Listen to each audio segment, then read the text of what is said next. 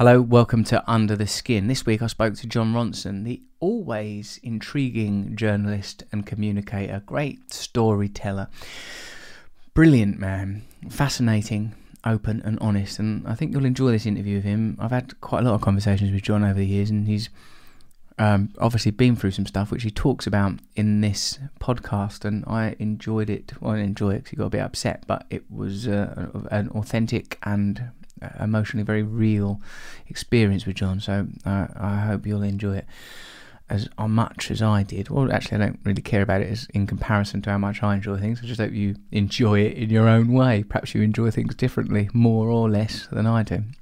Thanks for all your uh, comments on last week's podcast with Fearne Cotton.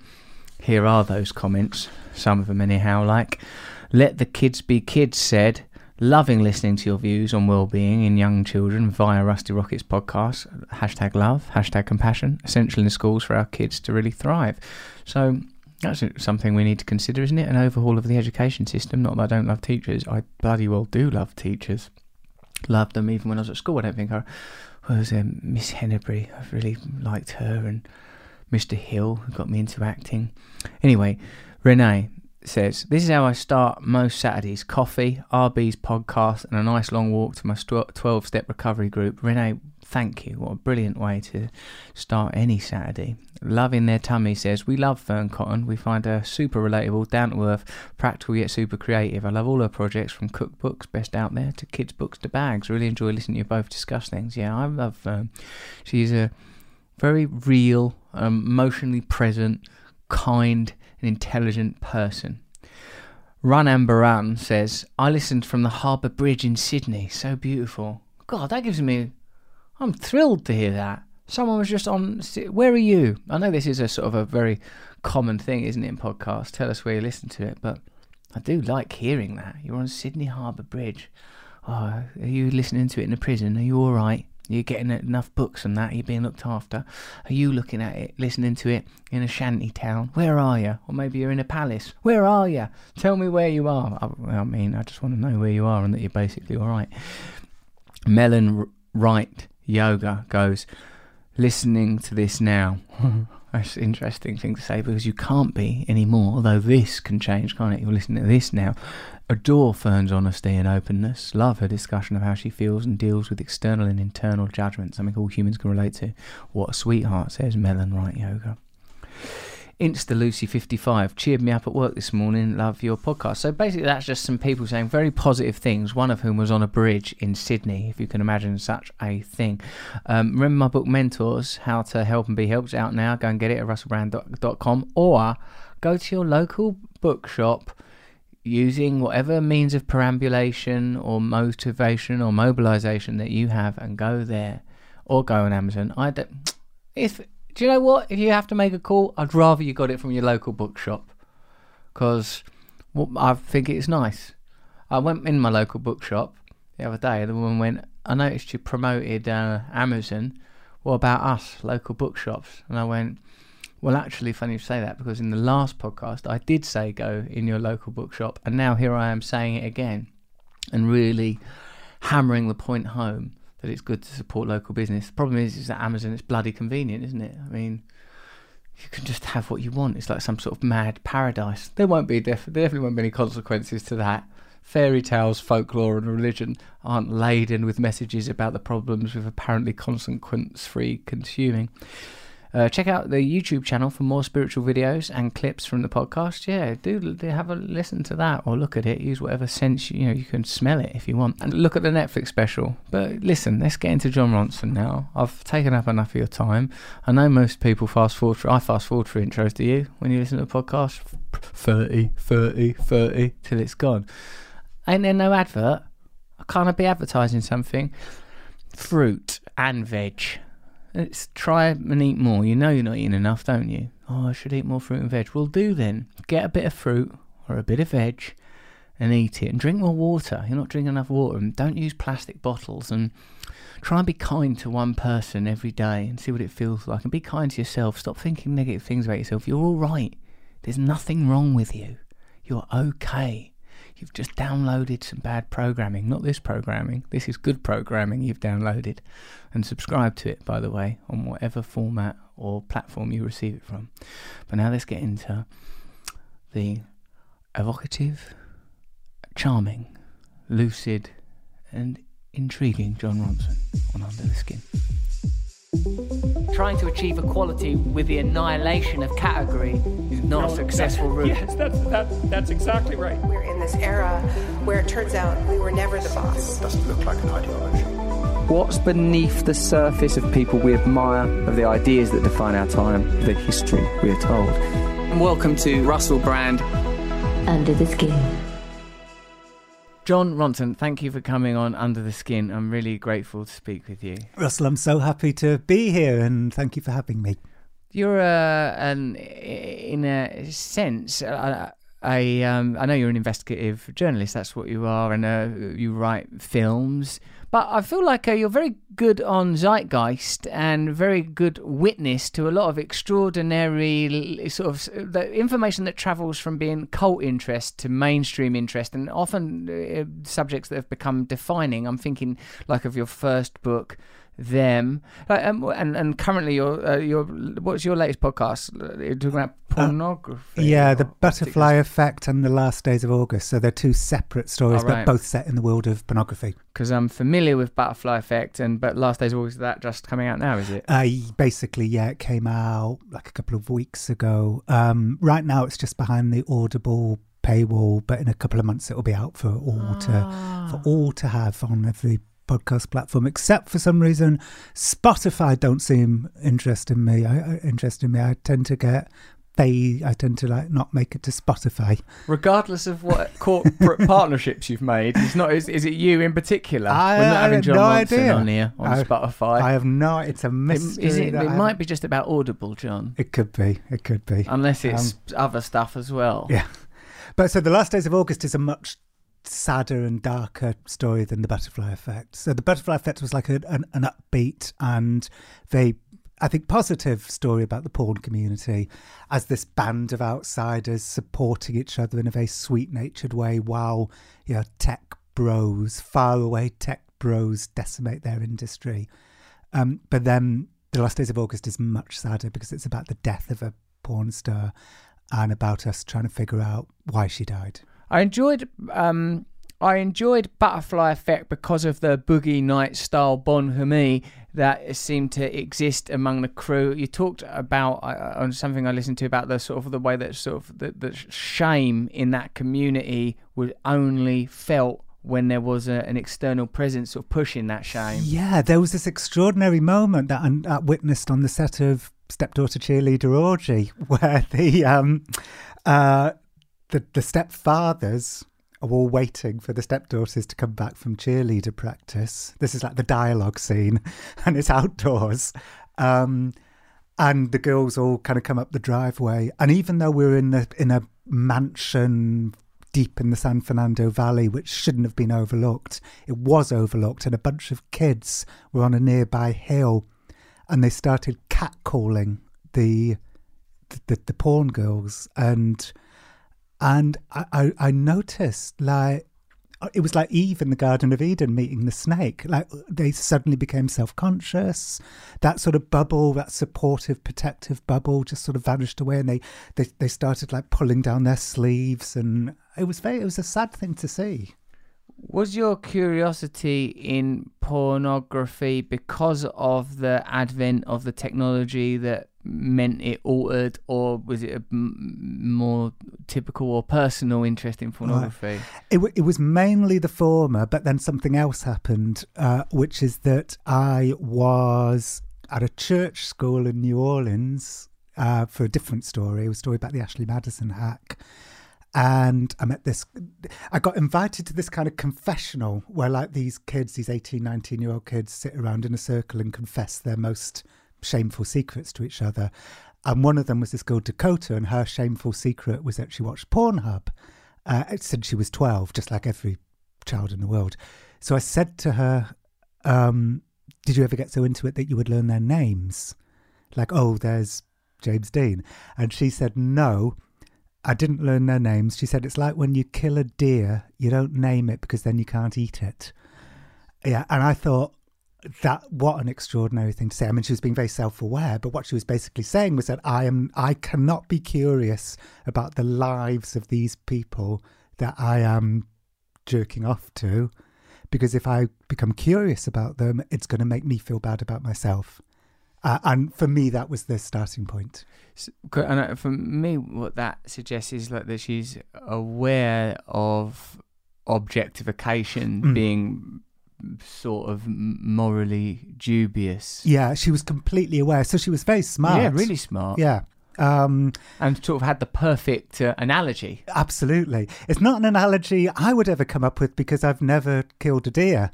Yeah, if I killed a deer, the next week would be so fraught with, oh my god, that deer! And I couldn't carry that.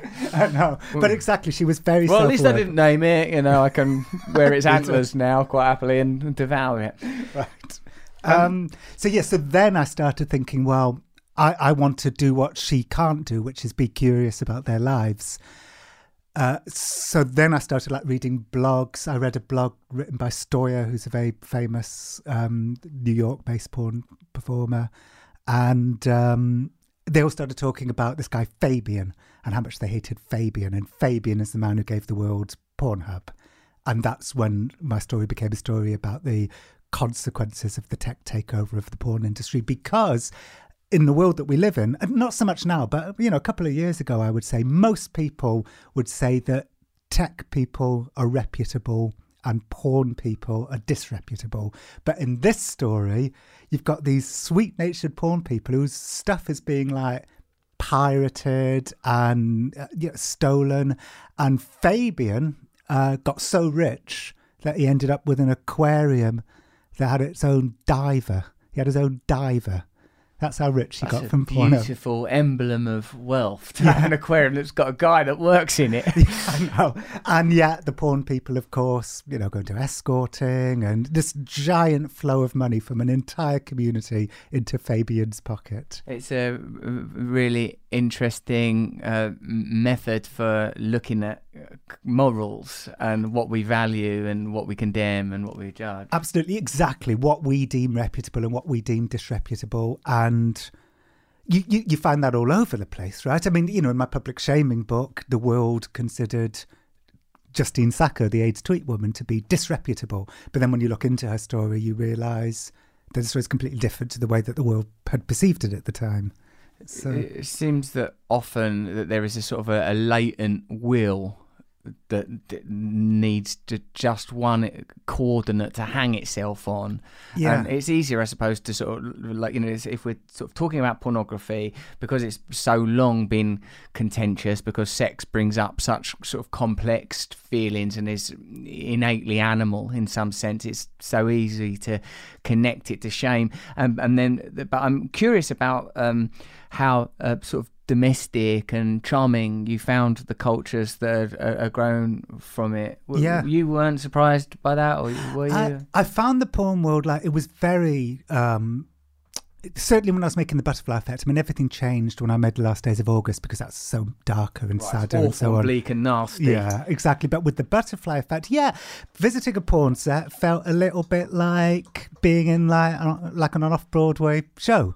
Like the porn, thank you. The the porn, um, just like just like young actors, porn people are uh, creative, but and you know smart and outsiders, the kind of people that we like, right? And, Yes. and um, so being there felt very familial, and it, particularly because I was embedded. Me and my producer Lina Misitzis, we were embedded with this porn director called Mike Quasar, who's very like ethical, like would would never tolerate any kind of exploitation or anybody being forced to do anything they don't want to do. I mean, Mike Mike Quasar basically shoots porn constantly because of Pornhub. He has to like shoot porn all the time just just to make enough money to live, and and so as a consequence, he just hates it. Like, he, can you imagine, like, if all you're doing all day, every day is filming people like have that sex? apocryphal, you'll smoke all those cigarettes and then you'll learn.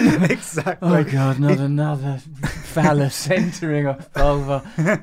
He's just absolutely weary of of Yeah. erotica. He said to me at one point, uh, he said, "Oh, you know, my life is spent framing ball sacks out of shot.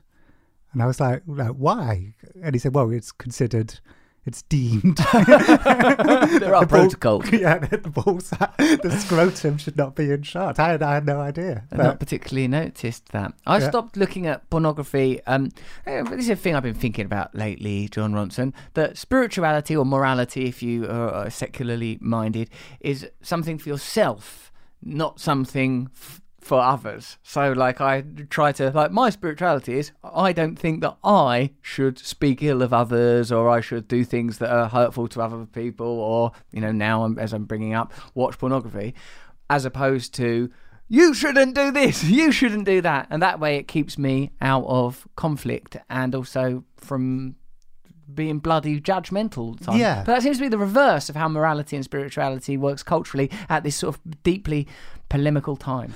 Well, I feel as a, I mean, I've always felt this way, but I feel this way more than ever that because we live in such a deeply polemical time, it's it's certainly my duty as a teller of stories uh, to to to to throw ideology and judgment out the window, because if if you go into a situation in a judgmental way, then there's no space in your brain to be curious. So you just chuck all of that out- the way, and then that gives you the opportunity to be curious and more empathetic than you might otherwise have been. And and also it means a story can go wherever it goes because you're not you're not prejudging it.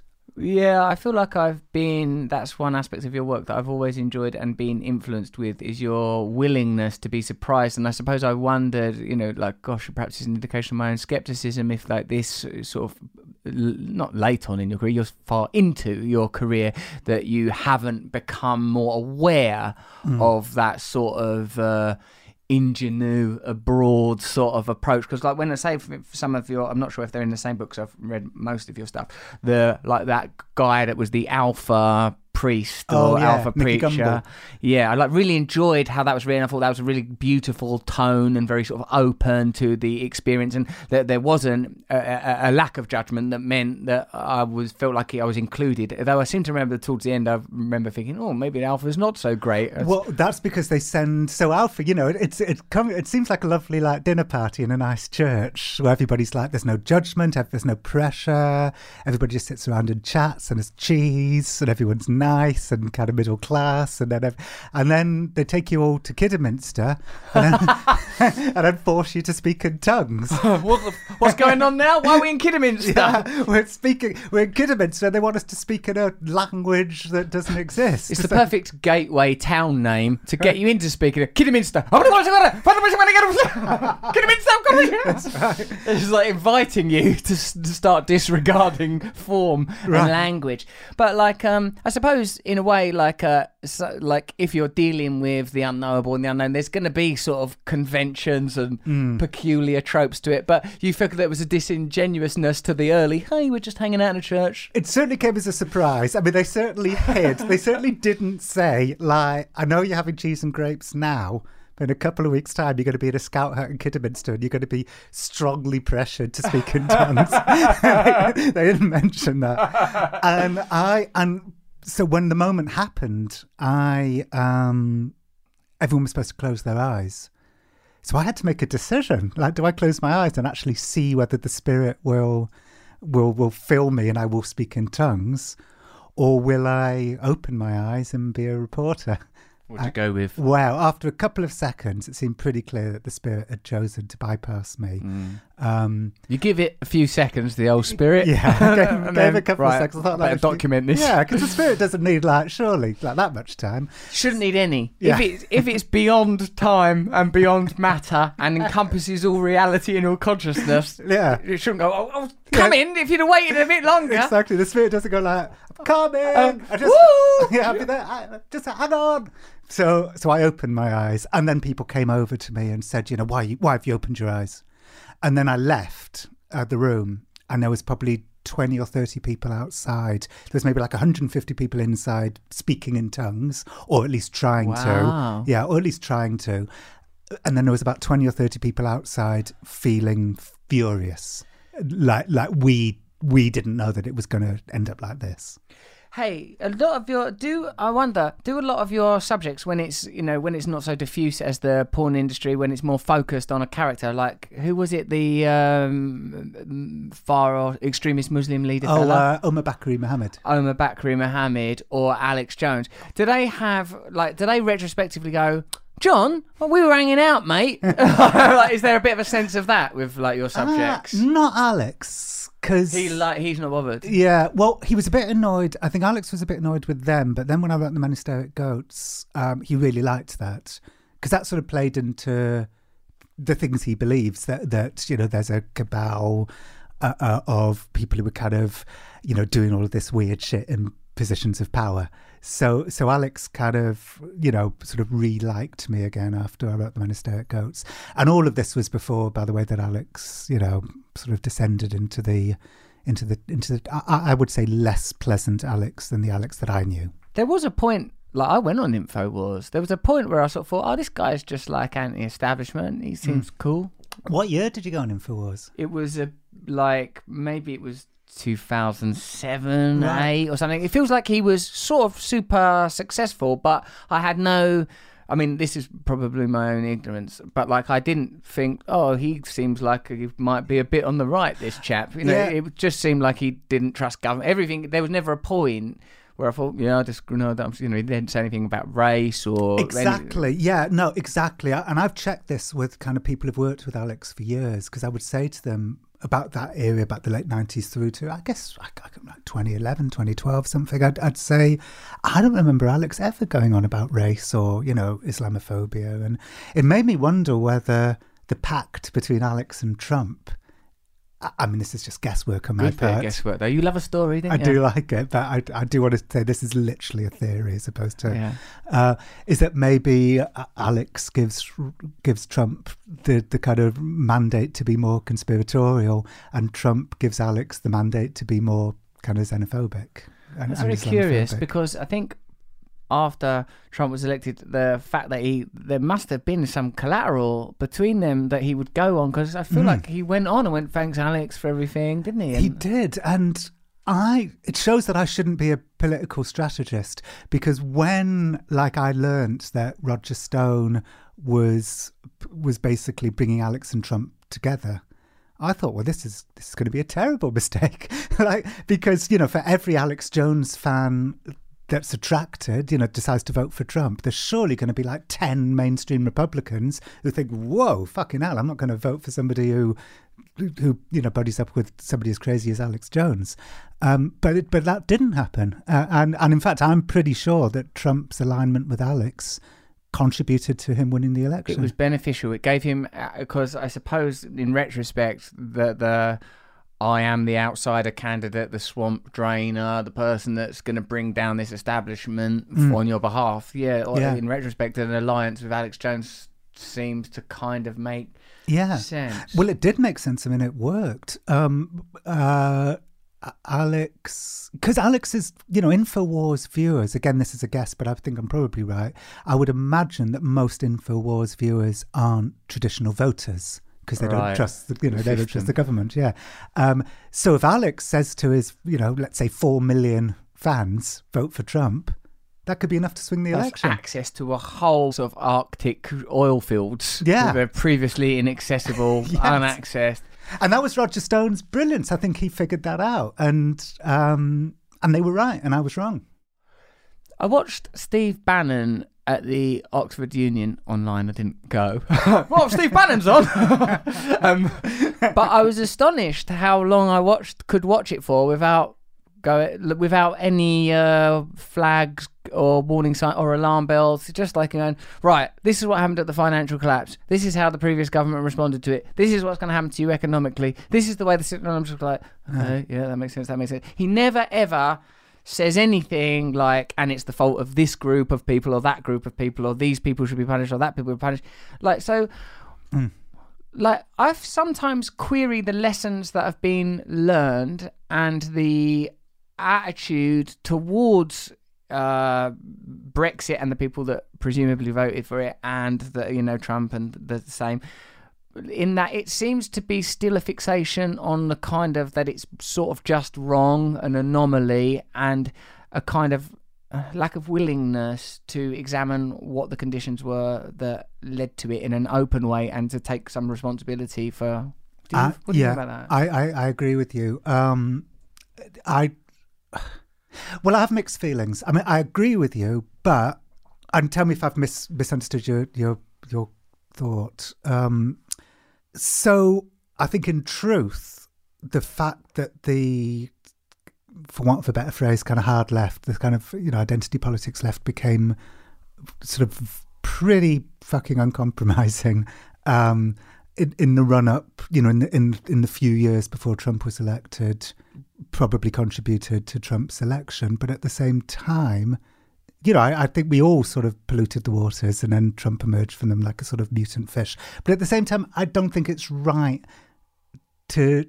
I don't think it's necessarily right to sort of focus too much on that now that Trump is president. So you think that now we have got bigger mutant fish to fry? bigger mutant fish to fry. Exactly. Yes. So I think it is true that lots of things happened. That you know, the the media was to blame. I mean, that famous moment when they cut away CNN and a bunch of other stations cut away from a Hillary speech to the empty podium from which Trump would eventually speak. And I watched that happen live when I was at the gym, and I thought, "Fucking hell, this is a warning sign." Like we're more interested in the podium from which Trump will soon speak than an actual Hillary speech. And then you have like the you know the sort of brutality of the uh, you know public shaming campaigns that I wrote about, and so you've been publicly shamed. Those things did contribute to Trump winning, but as I say, I don't think you should go. I don't think we should worry about too worry about that too much because we've got we have bigger fish to fry. Um, except I don't feel that we can deal with the problem without acknowledging the conditions that led to it in terms of a Yes, looking for a solution. I feel like that a sort of a lot of ethical ground was conceded that's not been acknowledged. I mean, to, in a way, and like I'm not claiming to be an, a, an expert on Slavoj Žižek. This is just a passing quote. I met him once. I'd like to um, Uh-huh. meet him. Bloody hell! What was it like that? It was like that. Um, we shared a stage. We were, we were on at the Sydney Opera House together. So Cool. we, we shared a stage, and I said something that annoyed him. Go on. I can't remember, so that's a bad story. Ah. But I remember off stage, he got a little annoyed with me for. he for seems to me like he's someone who could get annoyed Mhm. and like mm, just stay in his the, the, the, the, that the dark pinnacle of his intellect for a while. I'm not just going, I don't want to ban out. I'm not bothered, mate. Well, I feel yeah. like that Zizek would be like that. I saw a documentary and he keeps his pants and socks in the knife and fork drawer in his house.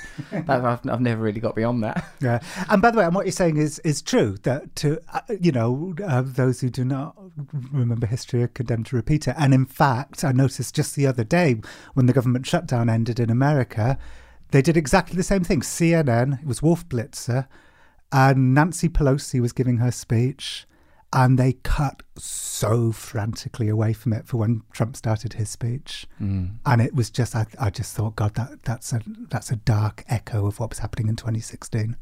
Do you think, like, put simply, it's that in spite of the posturing around n- s- n- liberal positions, actually what they care about is entertainment, and possibly there are aspects of liberalism itself that is opposed, that's not underwritten by any deep concern for some of the issues that Mm. are spoken about. This is something I've talked to. I know we're both friends with and admirers of Adam Curtis, and this is something that comes up a lot with him. Yeah. Yes, and and I, you know, Adam's right. I mean, it's true. Um, they and Trump says it himself, and it's true. Like the the ratings are going through the through the roof because of him. Um, and we, you know, MSNBC may may may you know hate him, but they're really benefiting from him. I am curious about the psychological forces that are underpinning this, in a sense of like all culture, all politics is passing through the consciousness of human beings. It's hmm. created by us, it's a response to our feelings. And I sometimes wonder what bigger trends are at work. It seems to me that the process by which you, you know, might you know, I'm just guessing, but like, it might just be your bloody curiosity. But it Yeah. just it seems to me that you're looking for stories that allude to bigger ideas. There was a time when you were very, in, it seemed to me, very interested in meaning and stories that were outside of the mainstreams, and and and I. your choice now to do it, uh, like you know, this fact that you're telling stories about pornography, is, I suppose it's a good way of talking about sort of ethics and and, and curious places where you find different types of you know, like the morality of the man that's making the porn is sort of like you say, is a straight up guy. Exactly, and then the hypocrisy of the outsiders who consume porn, but at the same time, you know, don't want to know, and it's that hypocrisy that then allows abuse to flourish. and the and this and your recent brilliant book about like the shaming like that like i suppose is that because we're starting to understand the true not necessarily the true but an aspect of social media culture and like because what is the gravity of that if it starts off as something that we're all sort of friendly and it's kind of cozy i remember a friend of mine saying god it started off like it was like if it was a physical space if it was a nice pub that you went there and then you went there one day and it was full of arseholes being horrible to you, you just would stop going to that Yeah. pub you know Exactly. I remember at the time a couple of people, um, Graham Linehan and Rebecca Watson, uh, who's an American podcaster. Um, they both said to me, "God, there's this there's this new thing that you've got to join. It's called Twitter. It's like people are so nice to each other on it. It's like the rest of the internet may be like a kind of you know like." I remember Graham Linehan said to me like, "If the if the rest of the internet is black magic, Twitter's white magic." In- meaning, you know, it's a place for people to be unself conscious and to um, you know, share their shameful secrets. And then, of course, that mutated into the hunt being on for shameful secrets. It's very, you know, it's very Animal Farm, the way that the the utopia became dystopian. what do you having done the work that you've done and the sort of studies of popular cases that you have undertaken what do you think it indicates Well, I, I think we felt, I mean, I, I think we, the problem is that we fell in love with our new weapon too much. So it became a place where people could be very unself conscious, level playing field, ethical. It was a utopia. And then when somebody transgressed on the outside, like if some terrible Daily Mail columnist wrote something awful, we could hit them with a weapon that we understood and they didn't, which was a social media shaming. And so we suddenly found that we had power. Voiceless people had a voice and powerless people had power. And it felt great. So we would attack. I remember the LA Fitness, the gym, refused to cancel the membership of a heavily pregnant woman. So we just went for them and they immediately cancelled their membership. And that just kept happening all the time. But then what happened was that we fell in love with her. We, we fell in love with our new power too much. And a, and a day without a shaming felt like a day kind of treading water. And so we, so the parameters of what we considered shameworthy grew wider and wider. And it was no longer actual bad things. it was just somebody said something that came out slightly wrong. and, and, and then as a result of that, what happened and what is still happening is that instead of seeing humans the way that we ought to, which is a complicated mess of positive and negative character traits, uh, it's a stage for constant artificial high drama where everybody's either like a hero or a villain. And brilliant. Yeah. Yeah, so- that is what it is. So the appetite exceeded its function. Initially, there was like, "Hey, we can use this now to stop people being shot," but that eventually, went, no, we like doing this, and that is if you were to, if you weren't aware of that story and you were to enter into a social media space now, what you experience is bloody hell. What's this mad appetite to do something? And you can, and that's the sort of as an organism, that's how it's evolved in that direction from the beginning of, oh, this is good, we can do this. And now it's like, yeah, but let's frenziedly do it. But that in itself doesn't, what does that imply? I think it implies, you know what it implies? It implies that we also come to psychological biases because we, when we shame somebody, we're doing the thing that we are most terrified would happen to us. Ooh, that's awful. Yeah. And we, and also we know, we know that people are a complicated mix. I mean, other than, you know, high scoring psychopaths or unbelievably heroic people. Most people aren't either of those extremes. Most people are, are a complicated grey area. So we know that, but we have to pretend to ourselves that that isn't the case. But, you know, but that's the only way we can we can feel okay about destroying somebody on a tiny slither of evidence. It does seem as well, like you say, a pretense, like a kind of pose, like a kind of dance, like a kind of willful. No, there is no complexity. People like, you know, and do you think there's something about that space that affords us the the, or uh, exacerbates this tendency to make these kind of judgments. That it's a it, we're dealing with human beings, but in a, a, a, an essentially inhuman way because none of the cues and connections that we are designed to have are present in these. Like I think if I was dealing with the lady that like wrote the AIDS tweet and then found she'd lost her job at the end of it, I feel like I'd might have gone, oh, what did you? Oh, if we were face to face in a little group, mm. I, we'd probably all work that out. Yes, among yeah, ourselves. exactly. Exactly. I think, um, sorry, I looked down and saw that I've been nervously um, pulling apart your. Do you want to throw it away? Do you want Uh, to put it in a bigger tissue yes, that can I will. contain it? My trousers are now covered in bits of tissue. Do you, do, you, do you do that unconsciously? Yeah, I definitely have a nervous disposition. Uh, you know, when I finished the last days of August, uh, which is you know this incredibly hard. Should we take that one off you so you don't do it again, Jon? Okay, what I'll Jon's doing there. is tearing little tissues up like the Yeah. most sort of adorable man, peering your at the world with his brilliant observant mind, and in the process, sort of making a nest of tissues.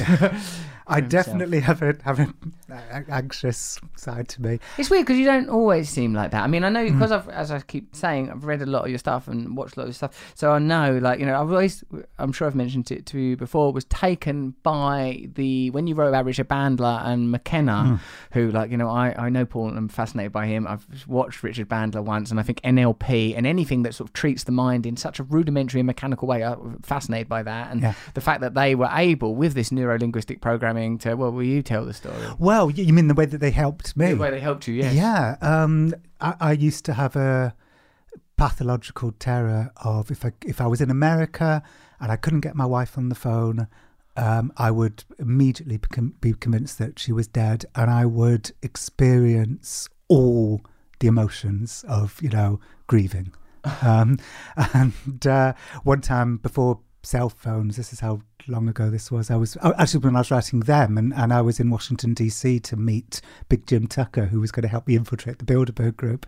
I uh, couldn't get my wife on the phone. I was I was at this hotel in D.C. for one night, and I phoned and phoned and phoned, and I phoned like the police, and I phoned the uh, neighbours.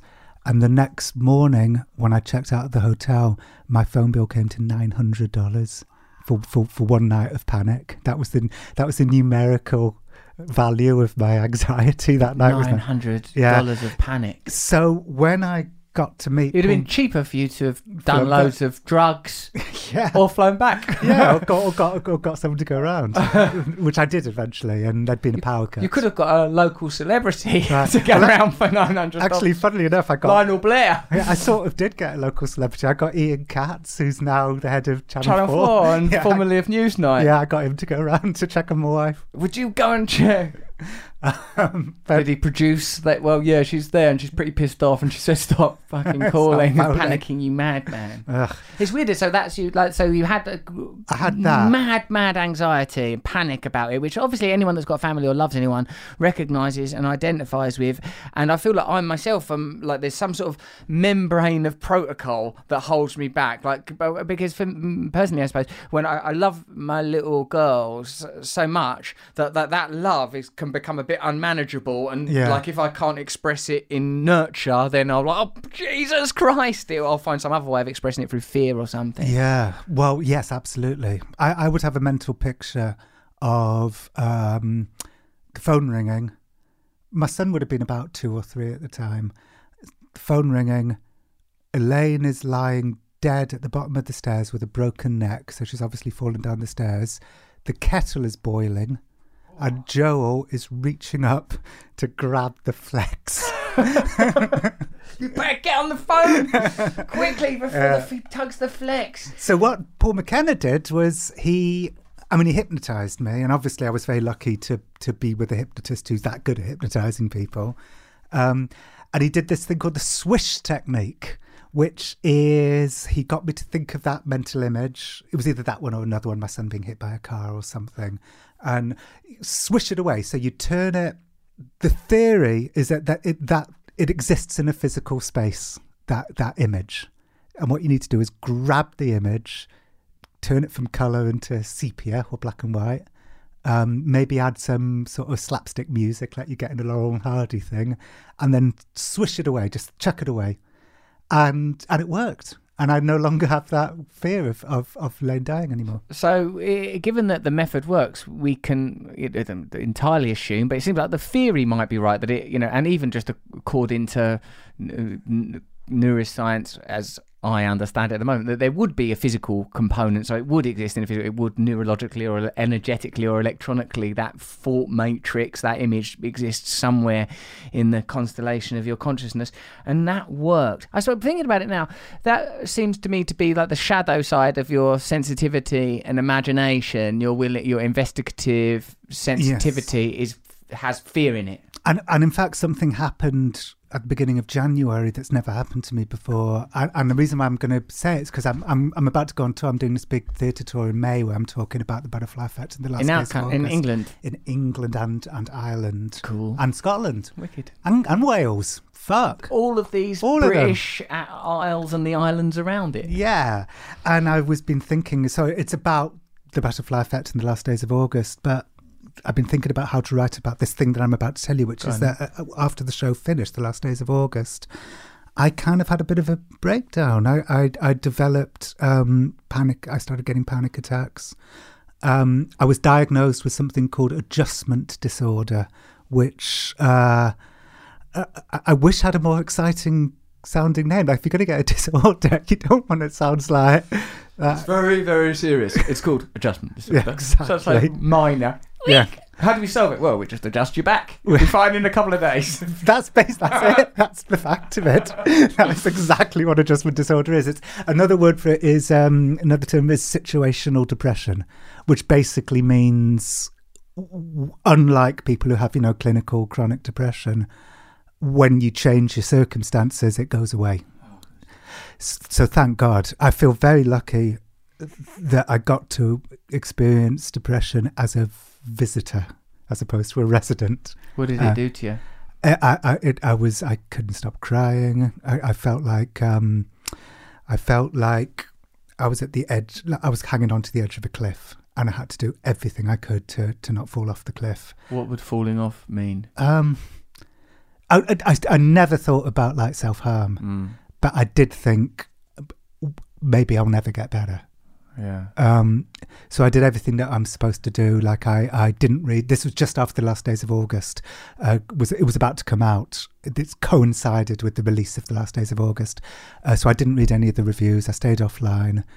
Um, I didn't do anything that would cause me stress. I didn't work. I, I every day I went to the uh, I went to the Met Museum um, on Central Park East and just wandered aimlessly around the different rooms. Just found myself in the Van Gogh room, Van Gogh room, and found myself in you know ancient Korea, and and went to CBT every day, and um, and and got better. And, what did you learn? Um well, I mean, practically speaking, I just learned to listen. Well, okay, I learned, you know, my big thing that I learned that that time is that ruminating is like cancer.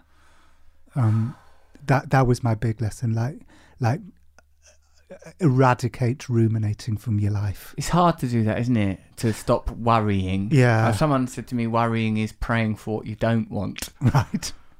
Yeah. Um, but that's circular thinking over and over and over again. I'd let out little noises. I'd be out with my dog, uh, one of my dogs, and I'd let out little shrieks, like, oh, like that. And that's like we're going into proper mental illness territory, isn't it? Once it starts, like you can't hold it down. Yeah, yeah. But so thank God it was a disorder that that's very easy to to get rid of. Jon, help me with this because I get the idea that you're sort of uh, sort of basically uh, you know, secular, an, an atheist sort of person. Uh, the rubric uh, through which I have found myself receiving and dealing with the complexity of and simplicity of my own reality is a spiritual one, and uh, like and like I know that if you were to approach it sort of neurologically or psychologically, they, they would talk of some imbalance, or the fact that it was situational just means that you were obviously in circumstances that were unsustainable for you and Yeah. or whatever.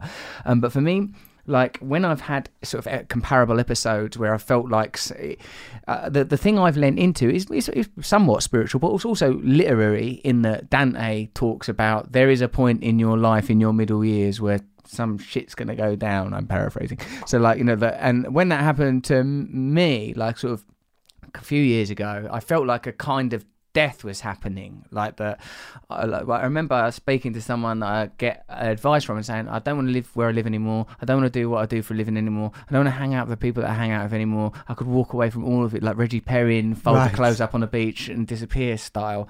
And he went, "This is like he was able, thank God, to say this is normal for you Right. to feel this. In fact, And- if and you, you- didn't feel this, you'd Right. be in trouble." And you kind of you kind of did make those changes, right? Yeah, I did actually. I sort of that, that's what happened. I feel like you know, like I feel sort of now being forty three and and having had in some ways a, an extreme life prior to fame, during fame, those kind of.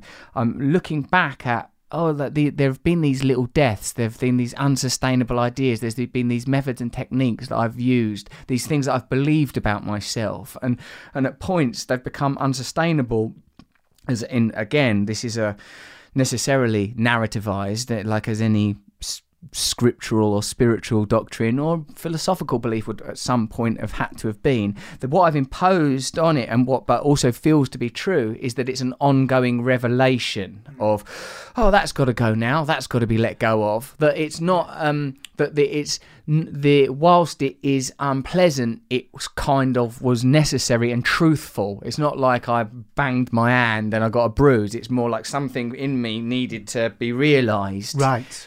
Well, I certainly experienced that at the beginning of this year. That exactly those thoughts, like this is not this. I can't go through this again.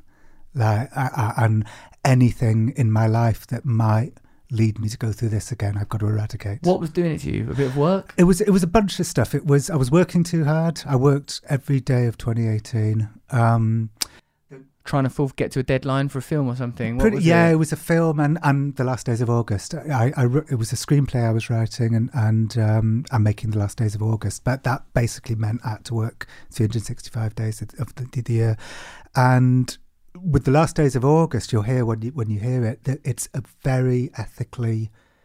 Um, uh, a sensitive subject because basically it's about the death of a 23 year old porn star and we lina and i had to figure out like why she died. And i mean i'm cutting a long story short but but one thing that we had to do was spend time with her husband her grieving husband. And kind of you know work with him to try and figure out w- what went wrong which he was very game to do i should say this wasn't like he was asked you know he was very happy to do it but i suddenly found myself in the kind of ethically impossible situation of um being true to the to why august died but at the same time having to be very sensitive and empathetic and compassionate to the people around her even if those people did things that may have inadvertently contributed to her death. Like I, I, I can't think of a harder story to get right than that, and that was the main reason for it. I think I was just overwhelmed with the with with the responsibility of getting that right. that does i mean yeah that sounds just like a really difficult thing to do You- like so there's some complexity around a death and possibly some blame that needs to be attributed and you're dealing with people that are yeah. responsible for and it. I'm somebody who doesn't like to blame people. That's the other problem. Like I, I don't want to turn people into villains. You know, I want everybody to be I want everybody to to be able to understand everybody, including troubled, damaged people, because of course we're all troubled and damaged. Did you start to feel that there might be consequences for some of the people as a result of the podcast? I, I, yeah, I was worried that like, is this going to be like setting off a you know a hand grenade? Um, like legally or psychologically, or I- you sort of didn't even know? I never worried legally. I never worried legally. Like I knew that we were being extremely assiduous. Um, it was it was eth- it was the ethics of it I was worried about. I, I would say that thank God, especially because of what I was going through when the show came out, the response has been overwhelmingly highly positive. Mm. And I think that's partly because if you're an anxiety sufferer, you're going to listen to your conscience and it's going to be much less likely that you're going to fall into those pitfalls. Yeah, that's a function of the anxiety, I suppose, to keep you in tune with some truth, and then the hope is that that truth is correct rather than a mad, crazy. Yeah, exactly. So 95% of like the reviews and the listener comments and so on have all been like, this isn't a story about, you know, It's heroes some salacious whoa, Yeah. murder, a grisly objectification of a dead woman. Exactly. man- woman. Yeah, like no, no one's saying that. I mean, ev- you know, almost all the the reviews and feedback are, you know, this is a really great story about how we're all a mess.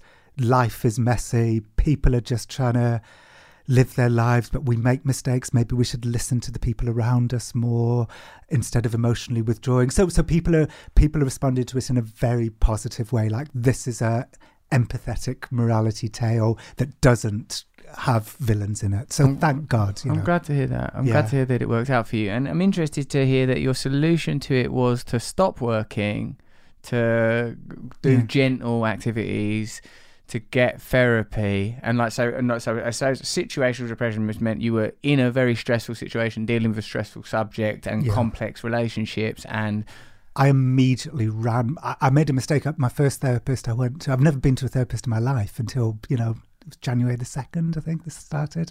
And well, it started on, on New Year's Eve. I was at, at dinner with my wife and I said something and she said, You're very hard on yourself, aren't you? Sorry. oh, Um, yeah, she said, You're very hard on yourself, aren't you? And I said, Yes, I am. And that's that's kind of what started it.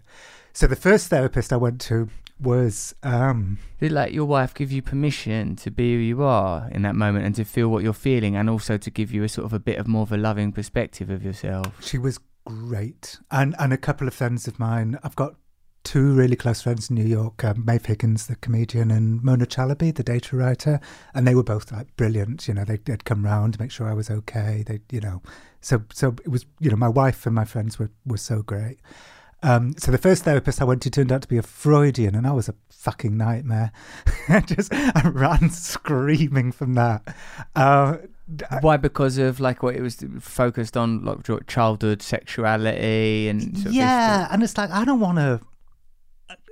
I want to. I want to fix what's wrong with me. I don't want to have some big psychodrama. Like there's something going wrong with my brain, and I, I and I want to.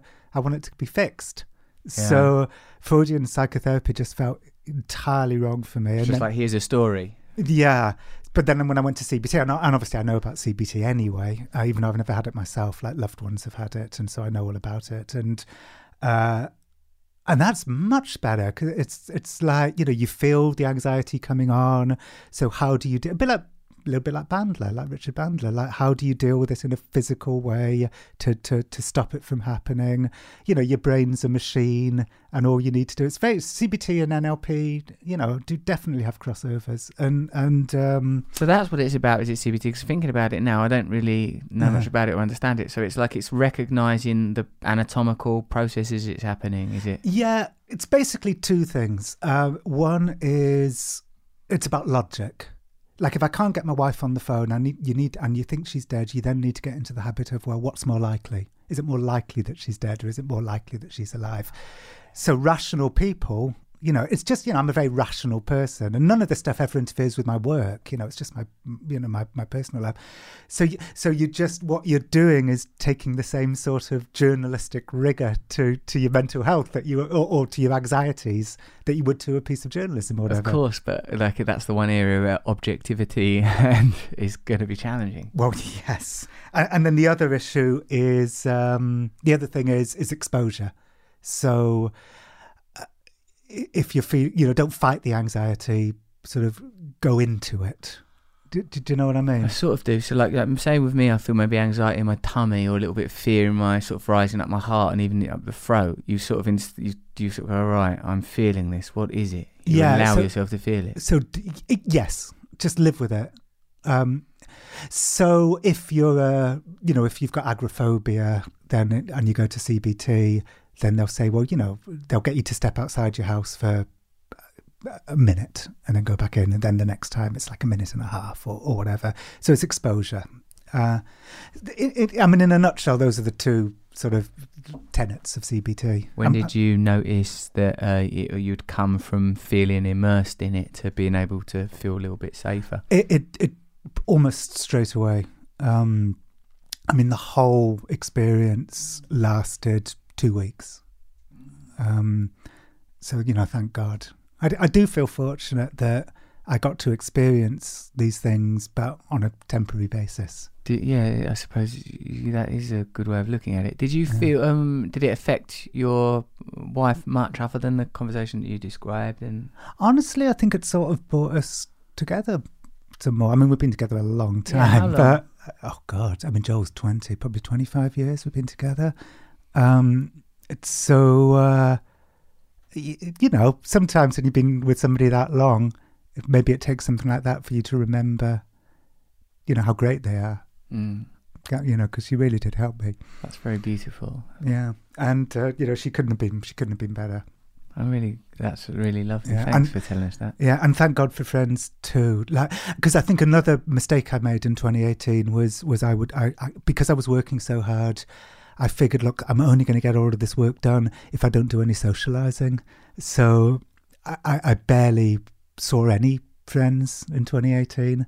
And that was a mistake too. One thing, I, as an introvert, it really surprised me actually that one thing I really needed when I was sick was to have friends there like like Maeve coming round, um, because usually f- friends don't really matter don't really matter that much to me. You know, I'm an introvert. I, you know, I, I, don't like if there's a party I'm not invited to. I don't care. Um, but in that moment, I, I really needed friends.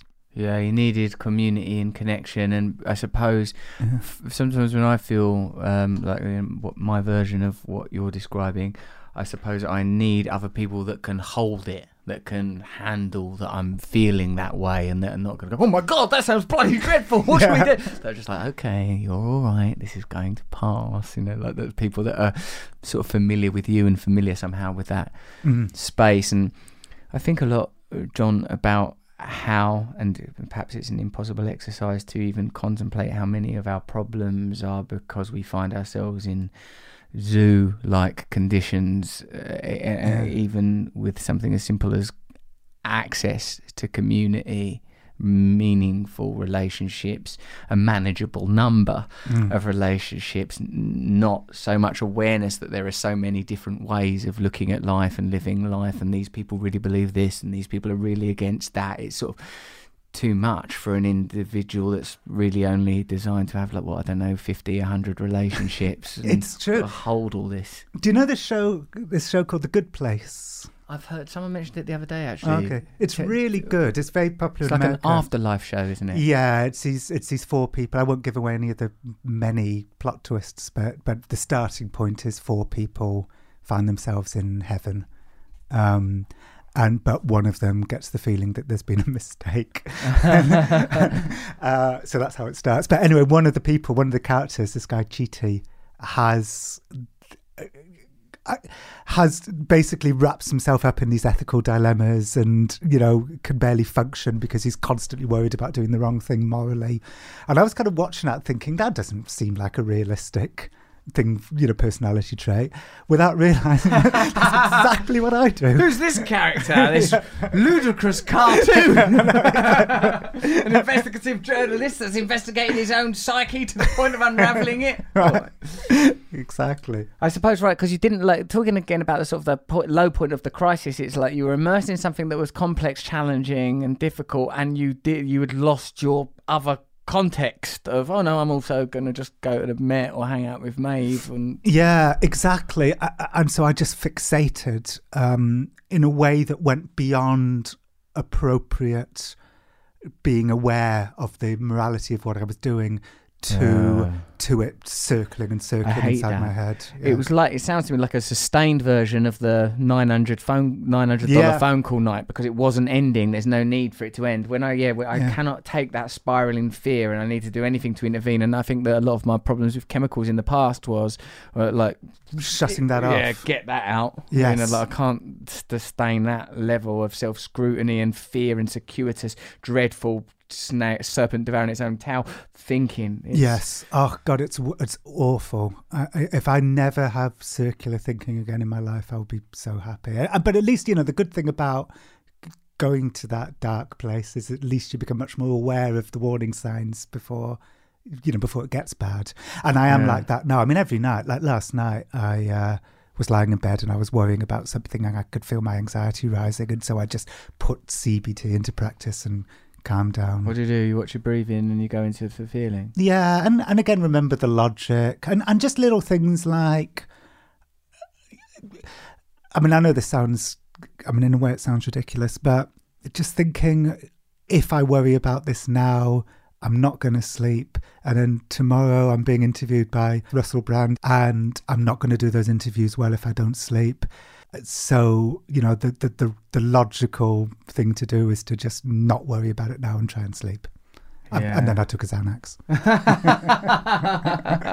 so, so that helped. Yeah, certainly. If logic doesn't work, Yeah. that's where Xanax comes in to pick up any slack that's Exactly. left over. But it did work. I, you know, I slept and I'm perfectly fresh now. So, so it worked. I mean, I would say a combination of this of the CBT and the Xanax worked. Yeah, certainly. It seems like that if you're left without uh, techniques to manage those fi- th- those things, which to me sort of seem somewhat inevitable. That seems to be part of the landscape of my life. Is that I feel those things. Those things happen to me, and Mm. and like you say, um, if you can s- spot it earlier in the process, like oh, I noticed that I'm doing that, you know, Mm. and and also I have other forms of therapeutic behaviours belonging to support groups and stuff, which help me not to like you know my context is continually updated as I remember it's pretty good that you don't drink and take drugs and that's Yeah. good and you're helping other people and you know well, like- it feels like you've really got things together when you live in this beautiful place. It's and it's not sort of overly grand, so it's you know it's a lovely kind of you know I mean it's very beautiful, but it's not Thank out you. of the ordinary, and that's sort of perfect, right? I feel like my journey of uh, like you know is been rejection of ordinariness as a kid and like feeling like oh god it's I, I'm normal I'm mundane I'm not notable I'm nothing I'm from this ordinary place it's, you know to and wanting to flee it and decorate myself in forms of excess and indulgence and celebration yeah, and, and kind of grandeur. I feel like, in a sense, it's like a second childhood. I feel like my childhood was a little bit complicated, you know, and it feels like a chance to live, like another go at family, another go at domesticity, discovering actually that what I need is not an elevated or adorned version of reality, but actually reality Yeah. itself. You know, like it's been incredibly liberating and freeing. I've never sort of had a life like it. I've never had a life where I feel like, oh, this is just a normal life. The work I do is just some work and it will go well or it won't. The thing you said about the practices you have to um, you know like to combat the adjustment disorder the drably named uh, but terrible to experience adjustment disorder of like not reading reviews not going on the internet that's sort of standardized in my own life Right. just as a kind of extension of don't get caught up in what other people think about you. Don't like you know like i don't do anything because i once i take hold of those threads Mm. i'm not sure where i'll end up you know i'm not sure what it will do to me Right. Well, hopefully it will just keep keep you calm. And and I, I'm getting to the stage for the first time in my life where I'm thinking, you know, I, I want to wind things down a bit now. I want to have a quieter life. I, I want to be less ambitious. Well, I am already less ambitious, but you know, I I want to work less. I want to take days off.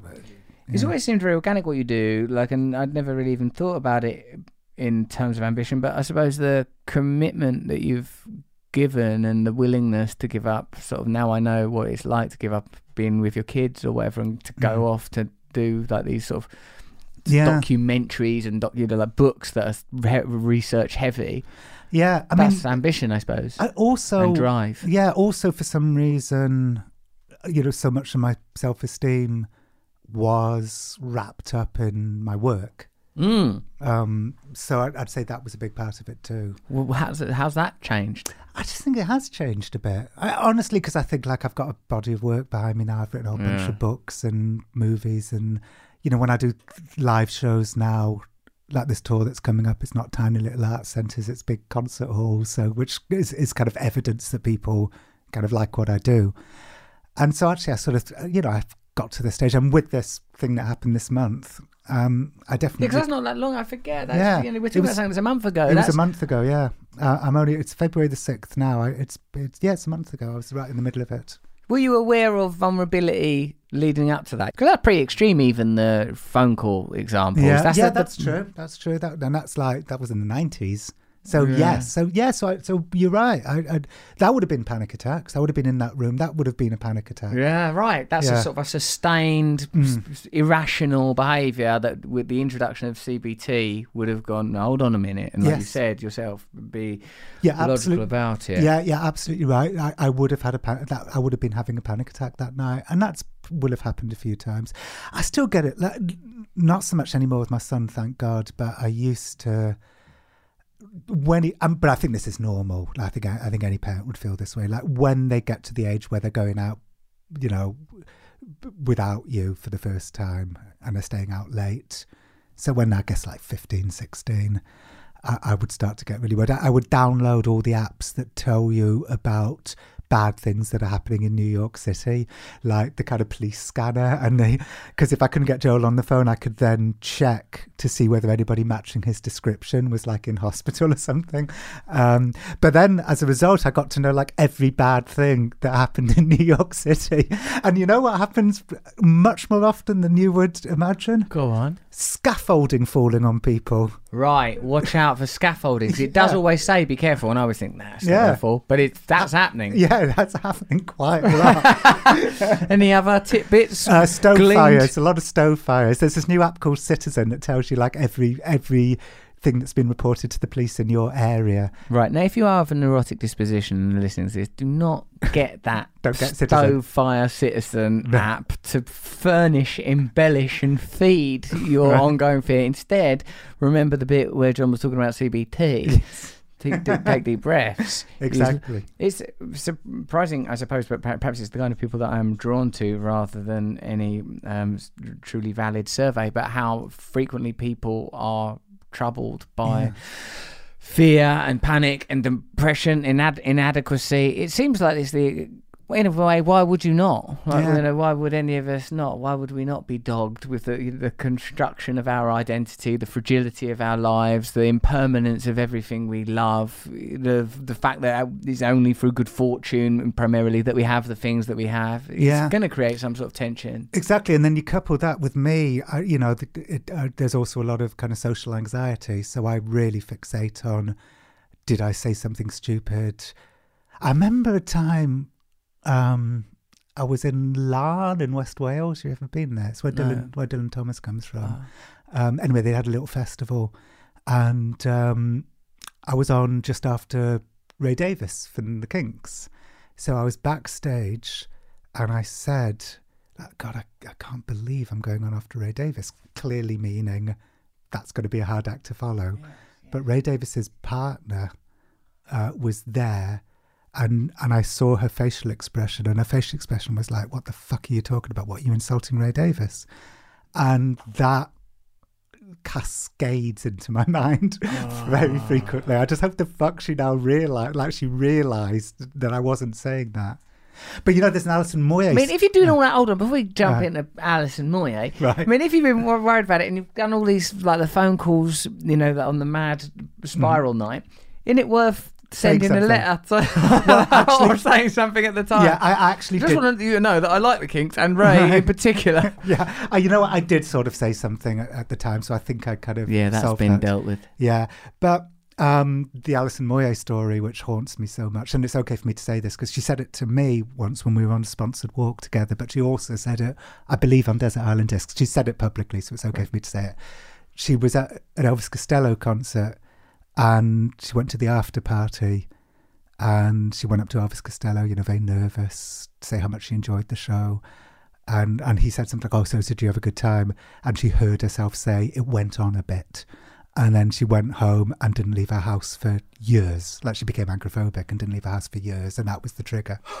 Better Um, not go out again. I might do that thing where I tell my heroes that they go on a bit, I like inexplicably something just sneaks out of my. Yeah, well, Yeah. it's a form of Tourette's, right? I mean, I presume that was like a, almost like a Tourette's moment for her. Which and Tourette's and anxiety are obviously really linked. That makes sense. That there's Yeah. a sort of an involuntary expulsion of language, and before you know it. yeah, So, Jon, what stories are like? So it's good. I think that you're gonna relax a little bit after your concert tour. What is that? Is that that's. Yeah. in across Britain that's and Ireland? in May. So this year, I want to I want to try and make things. I'm going to sort of very gently start writing a book and very gently do a little bit of screenwriting work. Just and, gently, just Yeah. writing a little screenplay. What? Uh, what about? What are the sort of Um, things you well, I've, in? well, actually, I've just written one, but I can't. I'm not allowed to say what it, what secret. is. But I'm about to find out whether or not they're going to make it or not. I hope they will. Funny thing about screenwriting is that you, I mean, you know this from from your experience that any other piece of writing that you do is going to be read by, you know, if you're unlucky, thousands of people. If you are lucky, hundreds of thousands or millions of people. Except for a screenplay, you you spend like months and months and months writing a screenplay, and if it never gets made into a movie, it's going to be read by four people. And Yeah. and How do you that's it approach that? with my eyes open. I, I I made this documentary years ago called Stanley Kubrick's Boxes, which is which Yeah, is I all- saw that. Right. Well, when I was, I didn't include this. In fact, I think the guy said it to me off off camera, but the, the- it was Stanley Kubrick's lawyer, this kind of a grizzled old movie lawyer in St Jon's Wood. And I'll never forget, he said to me, because I said, I said, oh, you know, my book, The Men Who Stare at Goats, has been optioned and it might get made into a movie. And he said to me, John, this is what you need to know about movies. He said, no movie ever gets made. that was the end of his sentence. So, so I um, so I do go into that situation with my eyes wide open. If I think it's a good approach, I suppose. You've also got to be completely egoless, and I would like to ask you about this because in my Hollywood experiences, I've been involved now in three movies: Frank, Okja, and uh, The Men Who Stare at Goats. Um, they've been by and large very happy experiences, but on on each occasion something happens that would like really dent your ego, like, and and it make and it does make you realize that that Hollywood. I mean, people say this, but it's true that you have like, the only way to survive Hollywood is to be egoless. Yeah, I suppose that's where you get uh, like Yeah. because uh, it's ego full initially, and Mm. for a while that seemed sensible because like, and it- perhaps it's just an an, uh, an an amplification of all forms of show business and entertainment. Like Hollywood is so concentrated, and the stakes can be so high. Um, but. Yeah. uh, what But did you sort of find that yourself that in, in the movie world, like, I feel like the end of it was egoless. I feel like it was a kind of ego death. Yeah. like, but like you know, because of success and then failure, or success and not success, however you want to look at it. Like for me, it's sort of like, oh, okay, I can't attach myself to that. And I bet some of those people that really know how to succeed in it, like say someone like Tom Hanks or whatever, I bet he's egoless. I bet he's a Mm. person that can. I, I met him once fleetingly, and I've never seen anyone radiate such intense sort of essential beauty so quickly. So yeah, I guess that must be it. Like there are so many different ways you can be humiliated in in in Hollywood. Like there's so many ways because it's all hierarchical. It's Yeah. all people trying to, you know, um, boost themselves by bringing down other people. I mean, all of those uh, cliches are true. And I think the only way you can survive it is to is to not care. Like like like if you're gonna if you're gonna enter Hollywood, you have to not care. Most of the people that I really admire, I'm starting to realise, are very focused on the actual thing that they're doing, and increasingly, it seems, are able to let go of outcomes. And that's always something that I've found difficult. And it's where I'm moving my attention. It's just like, well, just do this thing and don't worry about what's going to happen with it. Just focus on it. And Mm-hmm. and also more, uh, Jon, I'm trying to think of a purpose of just like be aware of what your motivations are Yes. when you're doing this and how unlikely it is that any external thing is going to validate you. Yes. Like it's, you've been through that now a couple of times and you recognize that it's yeah. Doesn't work. Actually, I remember when I was writing Frank with Peter Straughan, which is the Michael Fassbender movie Mm. about the big man with the big head. Yeah, no, because I, I liked Frank Sidebottom anyway. Right. And like, Uh-huh. sort of a weird quirk that it's so integral to your own life. Yeah, well, exactly. So I remember, like, I was writing the screenplay and you know, kind of enjoying it. But I remember at one point saying to somebody, like, like, what's the moment? Like, what's the moment when when it's all really exciting? Like, the moment isn't the premiere because at the premiere you're just worried about Mm. whether people are going to like it or not. It's not being on set because on set it's so it's like being on a construction site. You know, it's completely unglamorous. Um, so what's the moment? And I realised that the moment was what I thought was the boring part, which was sitting at home writing the screenplay. That's the moment when you feel at your happiest when you're involved in when you're on your own in a room writing a screenplay. your imagination is engaged. You're Yeah, you, you, it's fulfilled. You know, you're you're doing you're hopefully doing the work well. It's that's mm. the moment. It's the writing. That's a very beautiful thing to recognize about that process. I like how you've been able to occupy the world of writing fiction, the world of writing journalism, longer form journalism, compendiums, and uh, the, your beautiful body of work. What if I'd just stopped at beautiful body? your thank you. beautiful body, which well done on those 5k rounds. Um, is uh, I enjoy your you as witness. I enjoy the way that you're present. I enjoy the measure of humor that you insert, of reflection, of doubt, of ability to be flexible with your perspective on potentially troubling characters. I'd be really interested to see what you do in this next. Phase. And I'm fascinated by what you're saying about the last days of war because it sounds sort of in a way quite sort of scary because It's- I know what it's done to you. I, I was so uh, I, I've got to say like if it had been poorly received like usually I don't really care. Like I'm a bit unhappy if something gets a bad review but I don't really care. The only time I've really cared in the past is if is if something's been misrepresented. So I felt like a couple of reviews of so you've been publicly shamed were kind of misrepresenting the book so that upset me but by Were they large, saying that it was further shaming the bit? Is that what the misrepresentation? no, there was? this piece in Slate that really bugged me where where um I mean this is really getting into the weeds a bit, but there's this one character in the book, Jonah Lehrer, who whose transgressions were more serious Right. than the other people in the book.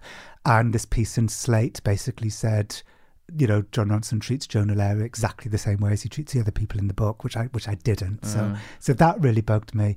But but by and large, I don't really care. But but with the last days of August, because of my sort of vulnerable state, I I think it would have like if if it had been badly reviewed and if people had said it was exploitative, you know, I I'd hate to think what it would have done to me because I was because I felt like I was holding onto the edge of a cliff. Um, so thank God. But you know that is the reason why if you're an anxiety sufferer, part of you should feel pleased because it does stop you from from transgressing. yes. You know, you listen to your conscience and then you you avoid the pitfalls. Right. There is a, a wisdom in fear as long as you don't stay in it on your own without consultation and support and without techniques. That there is something positive, like in the most, uh, in aspects of my nature that I've previously rejected, I've gone on to discover uh, like gifts of a sort, and certainly at least being able to live with them. And I think that makes sense. What you're saying about anxiety, it's a form of awareness. It has a function. It's evolved for a reason, but it's like now it's it's having to exist in conditions where we don't have the structures around it that would Yeah. prevent it dissipating. And not only that, but we're inventing structures that just make it worse, like Twitter. yeah. Christ, Jon. Thank you. So it's really, really lovely talking to you. Thank you for being so uh, honest and open and vulnerable and beautiful. Well, thank you. I mean, it's partly because I, I, want to try and figure out how to write about my, my, my two weeks. And so talking about it, I think, is a way of of helping me figure out how to write about it. Well, so, I'm glad that so there was a self, there was a kind of selfishness to me talking well, about it's it. It's good that you admit that, that Right. even your honesty and vulnerability is kind of research. right. But I think the other reason is that it's kind of you know there might be somebody out there listening who themselves are in a period of adjustment disorder and not Yeah, realizing will it. be. I'd never heard of it till I was told I had it. No, nor do I. Although it, it sounds kind of like if you lose yourself in a situation that's extremely stressful, it's likely to Yeah, cause depression. people get it when if they're fired. People get it if, if they're in a war. People get it if they've been divorced. The one- PTSD type. Yeah, it, I think it's. I, I I'd be interested to know from somebody what, what the differences are with PTSD because it because it feels a bit like PTSD. Um, and for me, I, I'm pretty certain the, the the main trigger was my worries about, you know, making sure the last days of August was ethically, you know, it, it, correct, and, and I think that that's what did it with me. Um, but as I say, the, the very positive thing about adjustment disorder, if anybody happens to be going through it right now, is that it really doesn't last long. Like it's horrible in the moment, but but it goes. Yeah. And Yeah. even I think for other forms of depression, like with the similar diligence and treatment and awareness and communication, there is a way out of it, even if the time frame is different. Yeah. Jon, thanks very much, mate. Uh, Like Audible at the moment, is it? I've got Audible. Yes, the last days of August right now is only available on Audible, but come April it will be a podcast. Do you have to everywhere. buy it additionally on Audible, or if you've got Audible, do you get it? Because Um, I've got Audible. in this in Britain, you get it for. I believe they they sometimes change the rules, but in Britain, I believe it's always free if you're an Audible member. That's me. Right. And in America, it was free in January, but in February, it's it's cheap. It's like Is it you reading it yourself, or is it a podcast? What No, it's it? an actual podcast. So you hear Oh. it's an it's a it's a kind of Interviews and all of that. Yeah, exactly. Well, Um, I'm a bit nervous though. I will listen to it, of course, because I know you put so much into it. Uh, Right. But yeah, obviously, if it, when you get near to depression, it's it, it's spooky and resonant. Yes. Yeah. Absolutely. It sounds like an important story, and I, I I- love your I- work always. Well, thank you. I mean, we did it. We did it well. We like like we did. Like me and Lina worked incredibly hard. You always work with Lina, eh? Uh, certainly, Butterfly Effect and Last Days of August. I, I want to find. In fact, she's been texting me while we've been talking. I, I want to. Yeah, I want. I, I, I'm looking. I'm hoping that we're going to find something else to work on together because she's great. I mean, we see the world very much the same way. She's very. She's brilliant at something that I'm not brilliant at, which is finding incredibly hard to find people and then convincing them to talk. Ooh. Yeah, and she's a total genius at that. Oh, yeah, yeah, yeah. You need good collaborators and partners if you're going into that world. Yeah, absolutely. Cheers, Jon Ronson. Thanks, Russell. It was really lovely. Thanks for listening. I hope you enjoyed that episode with Jon Ronson. Remember, let me know what you thought of it on Instagram. You can tag me at True Russell Brand. Remember I always do the trues? Yep, that's right.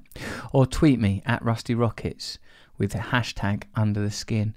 I regret now that I've used names like True Russell Brand and at Rusty Rockets because it diminishes. Well, I don't care, do I? About popularity? Do I care? I do a bit, don't I? I don't want to be loathed, but we don't really care. We just want to be free. There'll be a, another podcast next week. We've got some interesting things coming up. Um, some of our future guests include Douglas Rushkoff, fascinating. Brad Evans and Henry Giroux, my God, they were two formidable Titan professors. Derren Brown, Wim Hof. Have we got some? Have we got no more women coming? We have actually, because we don't want to be sexist, do we? Do we? No, we don't want to be anythingist. We're trying to create a culture where people are just loved for their basic humanity. All right, listen. Have a listen to some of the old ones. You could listen to Jack Monroe again. She's brilliant. Megan Jane Crabb, Radhanath Swami. Please subscribe to this podcast, Under the Skin. Share it with people, and uh, think of me. Think of me just before you fall asleep at night. Just let the image of me flash through your mind. Uh, remember my new book, Mentors How to Help and Be Helped. You can get that at russellbrand.com or your local bookshop or on Amazon, or you can get the Audible book on, well, no, the audio book on Audible or an Audible book on Audio. It Just depends what kind of person you want to be.